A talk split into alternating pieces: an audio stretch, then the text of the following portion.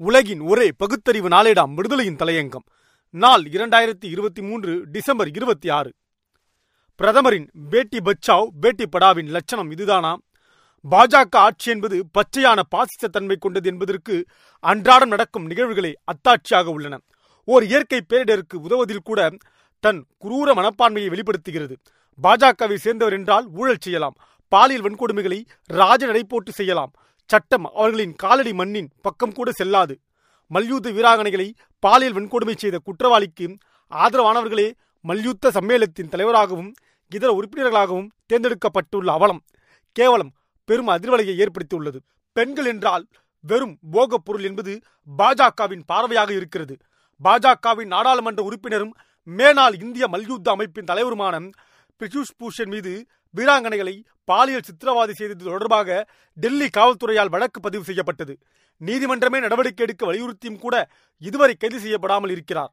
இந்த நிலையில் இந்திய மல்யுத்த சம்மேளனம் தேர்தல் அறிவிக்கப்பட்டது. மேனாள் தலைவர் பிரித் பூஷன் மீது பாலியல் வன்கொடுமை குற்றச்சாட்டு உள்ளதால் தேர்தலில் போட்டியிட முடியாத நிலையில் அவரது உதவியாளரும் பாலியல் வன்கொடுமைகளுக்கு பக்க துணையாய் போனதாக வீராங்கனைகளால் குற்றம் சாட்டப்பட்ட நபருமான சஞ்சித் சிங் தேர்வு செய்யப்பட்டதற்கு எதிர்ப்பு தெரிவித்து மல்யுத்தத்தை விட்டு விலகுவதாக வீராங்கனை சாக்ஷி மாலி கண்ணீர் மல்க தெரிவித்துள்ளார். இது தொடர்பாக டெல்லியில் செய்தியாளர்களிடம் பேசிய அவர் நாங்கள் உண்மையாக தொடர்ந்து போராடினோம். ஆனால் பிரிதிஷ் பூஷன் போன்ற ஒருவரின் தொழில் பங்குதாரரும் அவரின் நெருங்கிய உதவியாளருமான சஞ்சய் சிங் மல்யுத்த கூட்டமைப்பின் தலைவராக தேர்ந்தெடுக்கப்பட்டுள்ளார். எனவே நான் மல்யுத்தத்தை விட்டு விலகுகிறேன். நாங்கள் பெண் ஒருவர் தலைவராக வேண்டுமென்று கோரிக்கை விடுத்தோம் ஆனால் அது நடக்கவில்லை என கண்ணீர் மல்க கூறினார். பஜ்ரங் பூனியா பேசுகையில் இந்திய மல்யுத்த கூட்டமைப்பு தேர்தலின் பிரித் பூஷனுக்கு தொடர்புடைய யாரும் போட்டியிட மாட்டார்கள் என அரசு கூறியிருந்தது. ஆனால் தற்போது அதிலிருந்து பின்வாங்கியிருப்பது வெட்கக்கேடானதும் வருந்தத்தக்கதுமாகும் என்றார். வினேஷ் போகட் கூறுகையில் புதிதாக வரும் மல்யுத்த வீராங்கனைகளும் பாதிப்புக்கு ஆளாவார்கள் என்று எச்சரித்துள்ளார். பஜ்ரங் பூனியா மற்றும் வினேஷ் போகட் இருவரும் மல்யுத்தத்திலிருந்து விலகுவது குறித்து எதுவும் அறிவிக்கவில்லை. இந்திய மல்யுத்த கூட்டமைப்பின் தேர்தல் கடந்த ஜூன் மாதம் நடத்தப்பட்டிருக்க வேண்டிய நிலையில் மல்யுத்த வீரர் வீராங்கனையில் போராட்டம் பல்வேறு மாநில மல்யுத்த சங்கங்கள் தொடர்ந்த வழக்குகள் போன்ற காரணங்களால் தேர்தல் நடத்துவது பலமுறை தள்ளி போனது இதனைத் தொடர்ந்து நிர்வாகிகளுக்கான தேர்தலை உரிய நேரத்தில் நடத்த தவறிய காரணத்திற்காக இந்திய மல்யுத்த கூட்டமைப்பை உலக மல்யுத்த கூட்டமைப்பு தற்காலிகமாக ரத்து செய்திருந்தது. இந்த பின்னணியில் இந்திய மல்யுத்த கூட்டமைப்பு நிர்வாகிகளுக்கான தேர்தல் அவசர அவசரமாக நடந்தது. தேர்தலில் சஞ்சீத் சிங் மொத்தமுள்ள நாற்பத்தி ஏழு வாக்குகளில் நாற்பது வாக்குகள் பெற்று வெற்றி பெற்றார்.